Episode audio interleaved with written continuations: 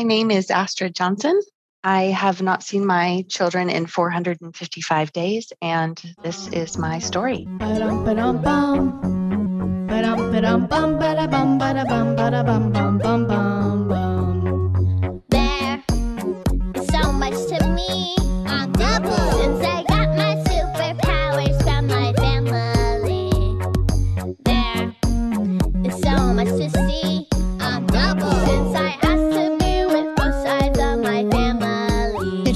Find My Parent hosts a regular event bringing together successful cases of reunification.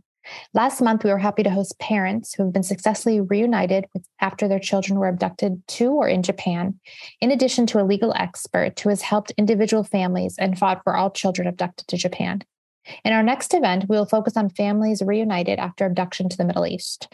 You can register for this event and stay up to date on all our events by visiting our website and clicking on the events page. The link is also in the description of this podcast.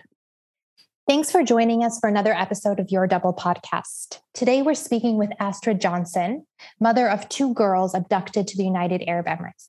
Thank you so much for being with us today, Astrid, to tell us a bit about your daughters and the abduction. Can you tell me a bit more about yourself and your children? Yeah, so I was originally born in the US and moved to Australia uh, in 2008. My children were both born there in my marriage. And we went back and forth actually a few times to the US, living here uh, near my family in Washington State uh, when the girls were very young. When they reached school age, we went back to Australia, and my husband and I uh, separated shortly after that. Um, the girls and I eventually were able to relocate to the US as my former husband and I came to an agreement in the Australian court and drew up consent orders. He had been living in Dubai since 2017, uh, marrying a woman there, and had agreed to allow for the girls and I to relocate to California where we could be closer to my dad for that support in raising them.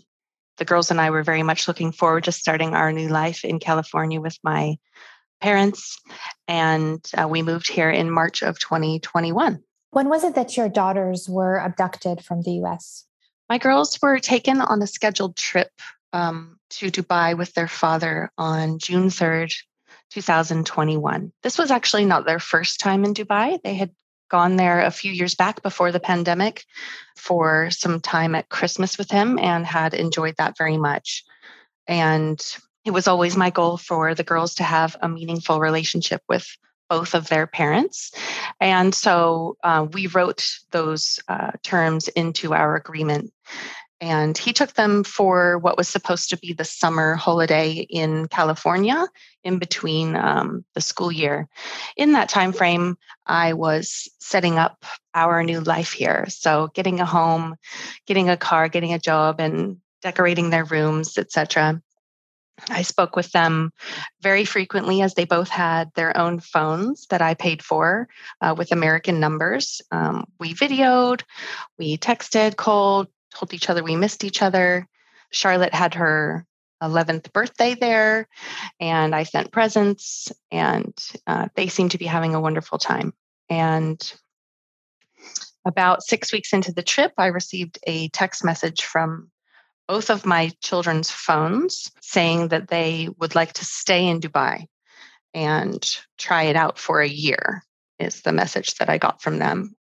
I did try to call them. They didn't answer the phone. A few hours later, I received an email from my former husband, kind of with the same sentiment that the girls have wished to stay, that they are they were sad that their trip was coming to an end, and they wanted to uh, remain in Dubai. Um, I very quickly responded that that wasn't going to be happening, and we could possibly talk about it in the future. But for the moment, they still currently live with me, and we are going by our consent orders that we had uh, agreed upon. So, looking back, were there any signs? You, you sent your daughters to go on this vacation to see their father. Were there any signs um, that that he might do this or this might happen? Um, obviously, hindsight is always twenty twenty. So I think, yeah, when you do when you look back, um, you do see a couple of indicators. But overall, no. I like I said, they had been there before and had a good time. Him moving in 2017, it seemed that his life was going to be there and the girls were going to stay with me. I never thought that he would intentionally try to keep them away from me. He had indicated several times that I was a good mother and that, you know, he was very happy with where the girls were at. So um, it did come as quite a big shock to me. So, after you got those text messages and that email from your ex husband, what did you do? Talk me a bit through your reaction and, you know, the authority, if you got in touch with authorities. What happened after that? So, they weren't scheduled to come home until the middle of August. Uh, so, I was hoping that he would not keep them past the date that they were supposed to be brought home. I did do some research into what would happen if they if he did not. And so I was prepared on the day when he didn't bring them back to file a local police report, which I did with the police here in San Diego. It didn't take me long to find uh, the State Department was the next step to take after that, which I contacted them right away. And my case was very challenging, being that there are three countries involved. Uh, we moved shortly uh, the girls were taken shortly after we moved to California. Uh, so I did need to seek uh, some legal advice, which I did here in the US and in Australia. So those were my first steps, initial steps. But that time, you know, as a parent, um, a left behind parent, uh, that time frame in those first few months is very um, confronting, very stressful. There's a lot of anguish and grief that takes place, a lot of blaming yourself and a lot of sleepless nights, the inability to concentrate on work or, you know, uh, to get through the day without crying. So it was very challenging to keep taking steps forward and trying to think rationally through the process.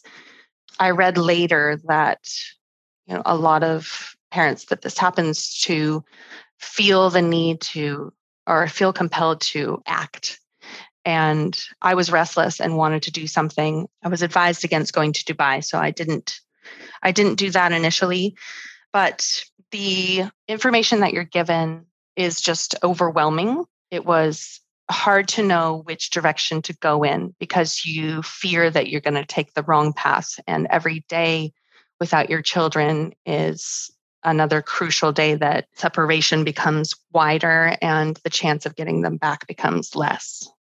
Absolutely. So, if I'm not mistaken, the United Arab Emirates is not a Hague Convention country, nor do I believe any country in the Middle East is. I may be mistaken on that, but I don't believe any Middle Eastern country is. That's correct, Danielle. Dubai is not party to The Hague, and neither of any of the UAE nations.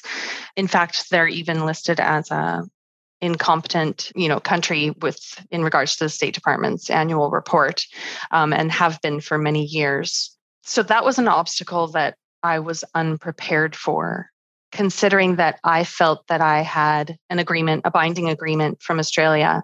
I was very much in shock to find out that it was essentially useless in other countries, such as the UAE. Yeah, I can only imagine that. So, given that UAE is not a Hague Convention signatory, like what was the State Department able or unable to do for you and your girls? That's a good question. So, initially, my interactions with the State Department were not very hopeful. After being told that the UAE is not party to the Hague, I was actually informed there was very little they could do. As a left behind parent dealing with trauma of being recently separated from your children, uh, it left me feeling abandoned by my own country.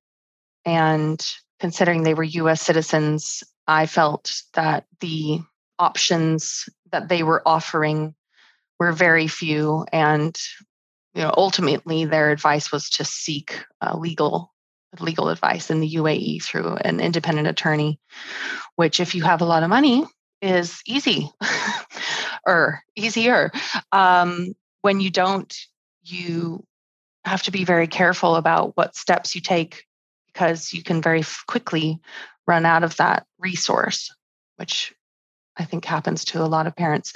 Um, so they provided a lot of information in regards to litigation and things like this. However, I learned later that mediation was one of the tools that they could have provided me with, but they did not initially give me that as an option. You know, my anguish and grief was recently compounded uh, by the lack of involvement in my case with the Office of Children's Issues. So it, it recently came to my attention that there has been to date no direct outreach between the government and the UAE in regards to my case. So you're saying that this the State Department, the US government has not brought up your case to your knowledge to the UAE government? That's correct. They um, over the phone could not give me the information in regards to who they had contacted. And then later I received a follow-up email saying that they had not directly raised my case to the competent authorities, which is the Ministry of Foreign Affairs and Trade in Dubai. And in their report, it does say that they very clearly that they do do that. So I feel that my country should be doing more. And at the moment, they're not even doing the bare minimum. Right. I mean, what does it take to send an email to at least make sure that the proper authorities in the UAE are aware of American children that have been abducted country? I mean, it takes nothing. I, I would be irate. Yes. There are currently only four cases. So, like you said, what does it take just to send an email? And, you know, they they know the struggles and um, and they know that they have problems working with the UAE, and that should, in fact, motivate them more, not less raising my case to the competent authorities is the bare minimum, and they specifically state that they are doing the maximum for every case. So it kind of undermines almost the whole report in a way, because as a left behind parent, I feel like now I can't trust any of that information, considering that my personal case has not been given the same as other cases. Well, yeah, absolutely. And and they would be doing the maximum if there were children. And so they if it were their children and they should be doing the maximum for all American children. Yes. I do want to take this time to mention, and we'll link it in the description, is that for American parents, for children who's been abducted from the US, under the Freedom of Information Act, you are able to request from the State Department all correspondences that they've done you know, in your child's name, trying to get your child back or that, that they haven't done. So you should definitely be doing this and making sure that they are in fact doing the maximum they can, because we've heard this time and time again from various left behind parents is that the state government, the State Department is not doing enough. So we'll link the government site. There's an there's an application that can be filled out and you can request this information. Yeah, it's walking blindly through a black tunnel for parents, left behind parents, especially because there is so much that you don't know. Dr. Noelle Hunter, who is the one that brought me to your podcast, she's been my advocate and um, and a blessing in this for me, um, and connecting with other parents and people that have gone through the same thing because doing it alone is extremely difficult and harrowing. Um, it takes every strength that you have. And so connecting and finding a network that you can rely on and help you is absolutely essential. And so I hope that this can help some other parents who may have just had this happen to them find these resources that you mentioned and just reach out to others for support because you definitely can't do it alone absolutely. And and not everybody will understand even maybe your closest family uh, the struggle that you're going through. Um, i find that especially for left behind fathers uh, it's really hard on their mental health um, because maybe they don't get the same type of support or the the same type of um, i guess i would say there's a certain stigma in society about the fathers particularly so I would really encourage anybody listening, um, go to findmyparent.org. There is a directory where you can find a list of our partners, including organizations like I Stand Parent Network. We can connect you with different organizations around the world of left behind parents to kind of, you know, give you that support network that you need while you're going through probably one of the most difficult things any parent can go through. I also want to walk a bit back to what you were saying earlier about the State Department basically saying that the best thing you could do is is try and find a local lawyer in the UAE and and try your luck there. Now I don't want to push so much on this kind of generalization about the Middle East because I I do live here and I do see also plenty of children that are abducted from the Middle East to, to Europe to the US. But the, the reality is that the legal systems in almost all Arab nations, including the UAE, are highly patriarchal. So, as a woman, the local system would almost immediately be against you and in favor of your ex husband. Do they even think about this that there's a certain legal system that doesn't have the same standards that we have in the West? I believe that's probably one of the major barriers in uh, achieving bringing them onto the convention. I have understood that Sharia law is very wide and broad, and there are different laws that are applied to different areas of the Middle East, depending on the different sects. Um, being a woman, the yes, there is a stigma, and in the West, we are well aware that they are not afforded the same rights as men. So that is uh, very intimidating, I believe. And I can only imagine what that must be like for women who live there um, to understand that they are not able to have the same freedoms as men. Um, that is a concern for me uh, with my two daughters because they have no idea what all of that means. They were raised raised in a Western world and therefore don't understand the repercussions of living a life there versus here, just in terms of that freedom. 90% of abductions to the Middle East are men. So that gives you an indication that, that it is a safe haven for child abductions there by the father. And living there since 2017, um, I'm sure my former husband is aware of those safe haven structures that are put in place for him just by naturally because of his gender. And there are many unknowns for a Western woman uh, navigating that because we don't have very much knowledge of those intricacies. So, had I known that, you know, the thing it might have turned out very much differently in terms of our uh, original consent orders that were drawn up in Australia in 2020 yes, the local legal system is highly complex and it's based on the different uh, religious sects. If anybody's interested in, in digging deeper into that, you should listen to our podcast with uh, lawyer Mohammed Ayubi out of Lebanon. He goes into a lot of detail about these family court systems and how they vary by sect and the types of challenges it poses. And I'll we'll, we'll link that podcast in the description as well. Yes, very useful podcast. That one's wonderful to listen to. So, Astrid, since your daughters did not return to the US, have you had any contact with them at all? You know, Danielle, I luckily have had intermittent contact with them. Uh, it is very short in duration, it's controlled. However, at least I'm able to hear their voices occasionally, which I know is not the case with a lot of other abductions. So I do feel grateful that I do have some intermittent contact with them. Um, I do know where they're going to school, and I have been in contact with that school as well, and am able to read their school reports and know um, how they're doing there. Well, that's good. And yes, you're right. Not all parents, um, some parents don't even know where their children are. But that said, you still, you know, your children, more importantly, your children deserve to have you and their father in their life 100%, not when the other parent decides that. That's right. And what we do have is definitely not a relationship. There are no interactions, especially since the day that he uh, sent me those text messages. He took their phones from them. So um, I'm unable to speak to them directly on their own devices. And it is very controlled by, you know, w- without me being able to really form or keep a relationship. I feel that parents that abduct are, are placed in that inevitable position of parent alienation out of desperation.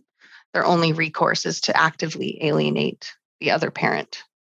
Yes, we've we've heard that from from many parents, and that's then where the long term effects come in. So, you know, parents sometimes will tell me, you know, people will tell that parent, you know, just wait till your kid's 18. Um, you know, they'll come back to you, they'll call you. But the reality is that that often doesn't happen because the children have been so alienated that you know they're brainwashed to, to really hate that other parent very sadly.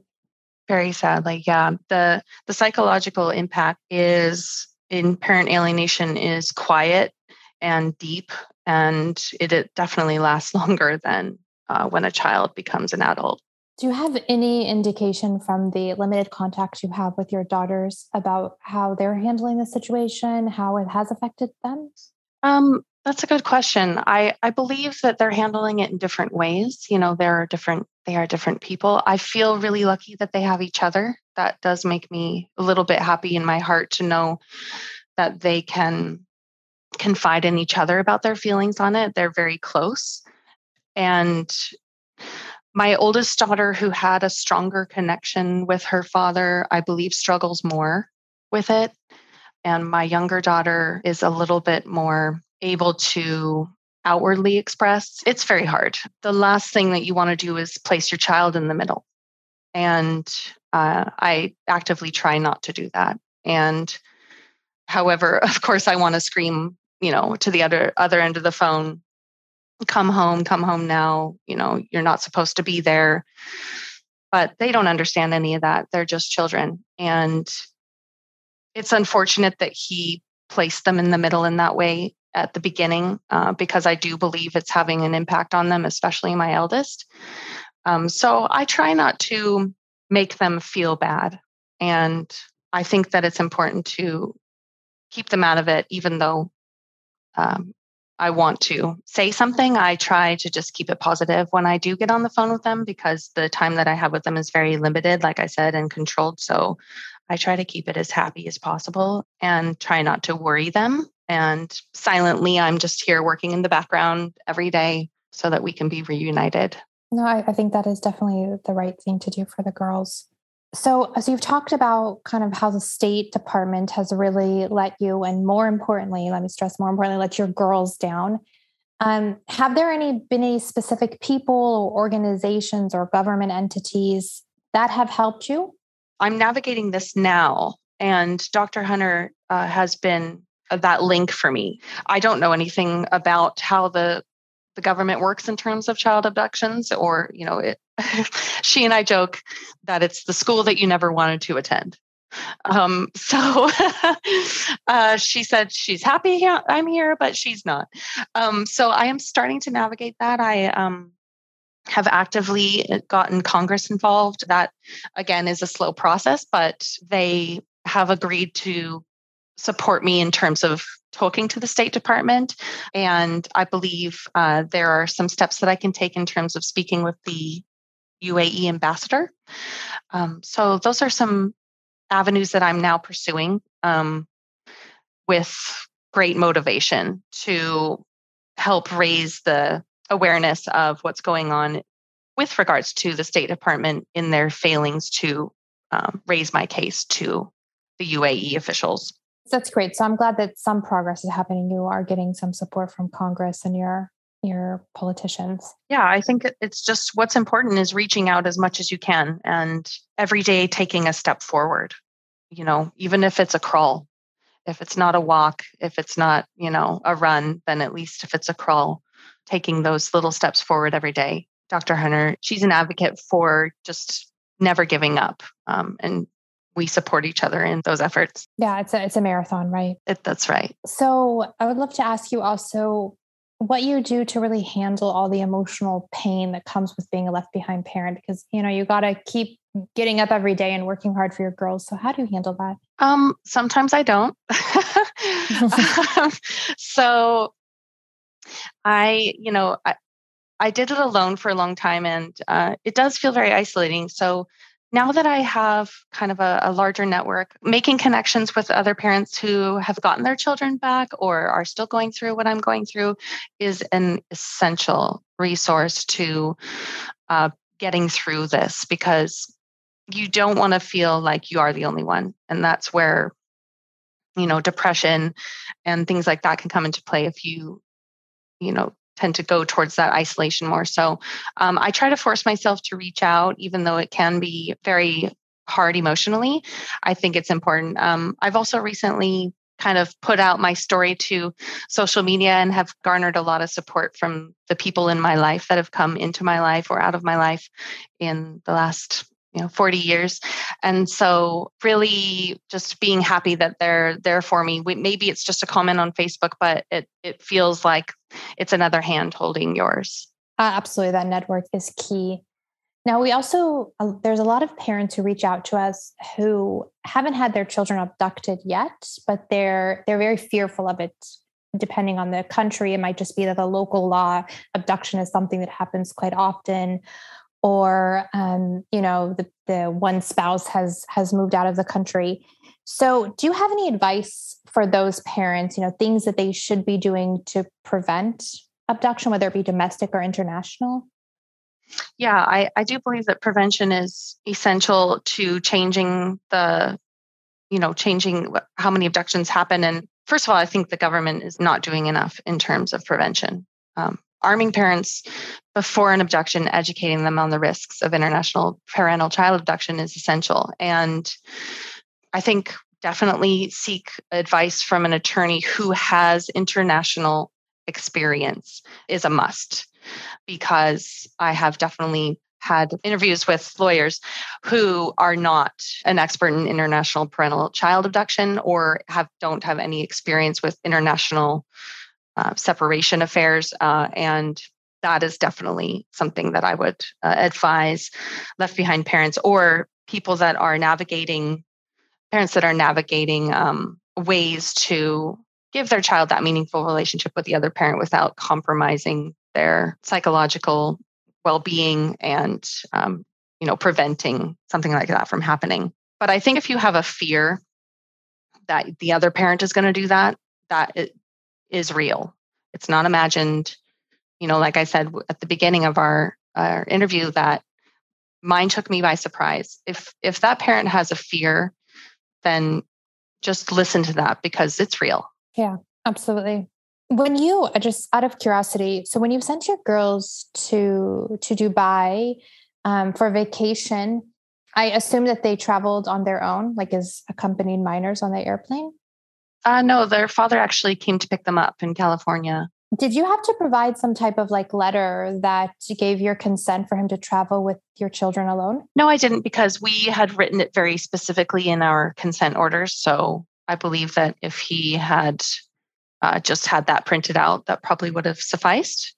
Yeah, I asked just because I did, I never noticed it in the States, but I was traveling um, back from Romania early summer and there was there was a, a woman in front of me they would not let her through immigration because she was traveling with a child alone and she had a letter uh, on her phone that the father had signed. They were, I assume that they were married, giving her permission to travel. Um, I think she was going back to her native country.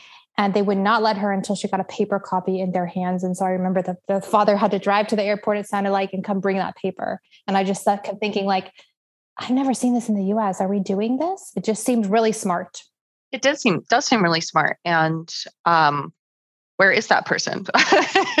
he should be training all of the uh, immigration officers on how to uh, deal with that situation because you know just out of the us i think there was 700 abductions last year i believe a lot of those were without orders or without permission and you know that that would be wonderful to have um, more education for those immigration officers to question those visitors those people coming with children Absolutely.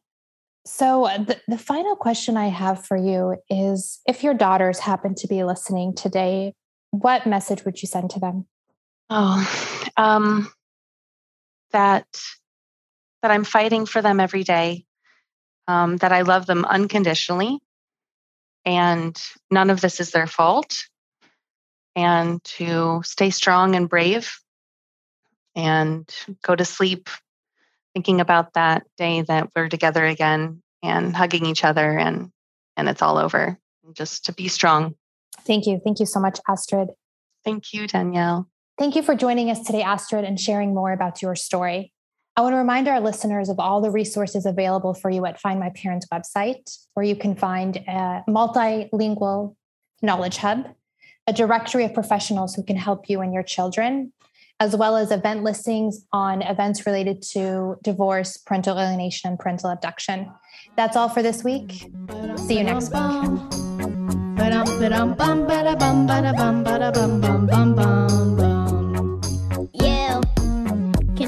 like me, you're double. Oh, you